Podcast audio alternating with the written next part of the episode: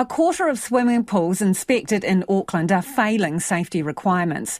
The council is urging owners to lift their game this summer, saying unsupervised access to pools through faulty gates is one of the leading causes of drowning in preschoolers. In the past year, they've inspected 13,000 pools, 25% failed. And beware the blow up pool and spas that are popular Christmas presents. The rules apply to many of those too. Auckland Council's head of compliance for pools, Stuart Airs, says it's not good enough. Yeah, that 25% for me is is way too high. Um, if you bear in mind, we do about 13,000 inspections per year in the Auckland region. Um, that's quite a high number if you take that 25%. The thing for me that's even more disappointing with that number is we actually tell pool owners that we're actually coming to do our, their, their inspection. You know, we say we're in your area, we're going to be doing your inspection in a couple of weeks, and we're still seeing a 25% failure rate. It's not good enough. Tell us about what the failures are for. Okay, our, our main failure point are gates that don't self-close and self-latch. So as you enter a swimming pool through a gate, um, that gate is supposed to self-close and latch behind you as you, as you go in and out.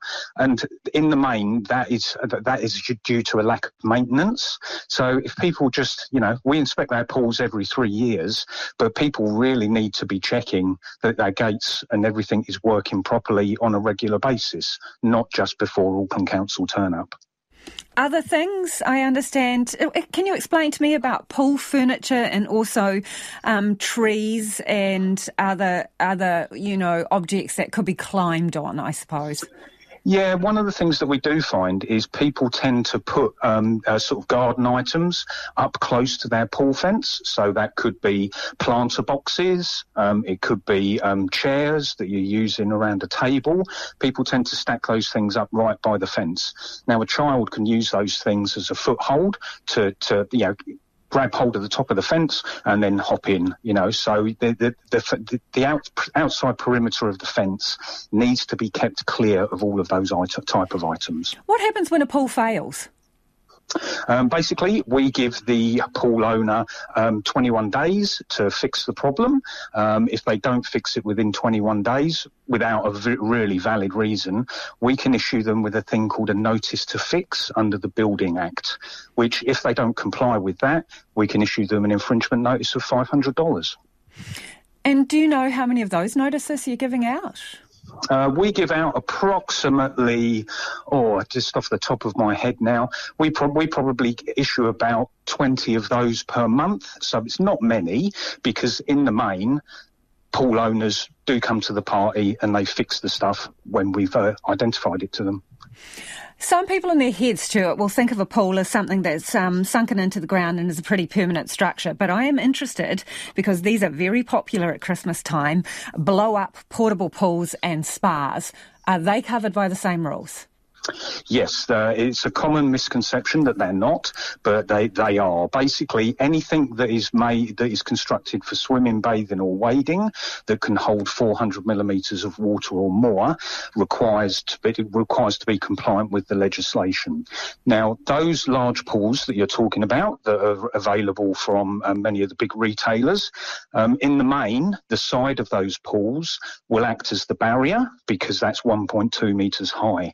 But what needs to be fenced is the actual access point. So where you put the ladder into the pool to enter it, that actually needs a compliant fence and gate around it. Previously, prior to 2017 when the legislation changed, you could take that ladder away and just lock it away. That's not allowed anymore. That ladder needs to be fenced at that point where you access the pool. And I suppose one of the reasons we're talking about this is the consequences of not following the rules. Um, can you just tell us, uh, in terms of um, kids under five, what role is the pool in a badly um, maintained pool in terms of safety? What role is that playing in the death of our young children? Well, I mean, it, the, the, legislation is there to protect under five year olds.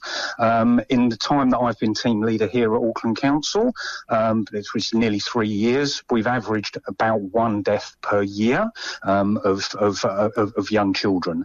Um, so obviously the legislation is, working because the numbers used to be a, a, lot higher than that.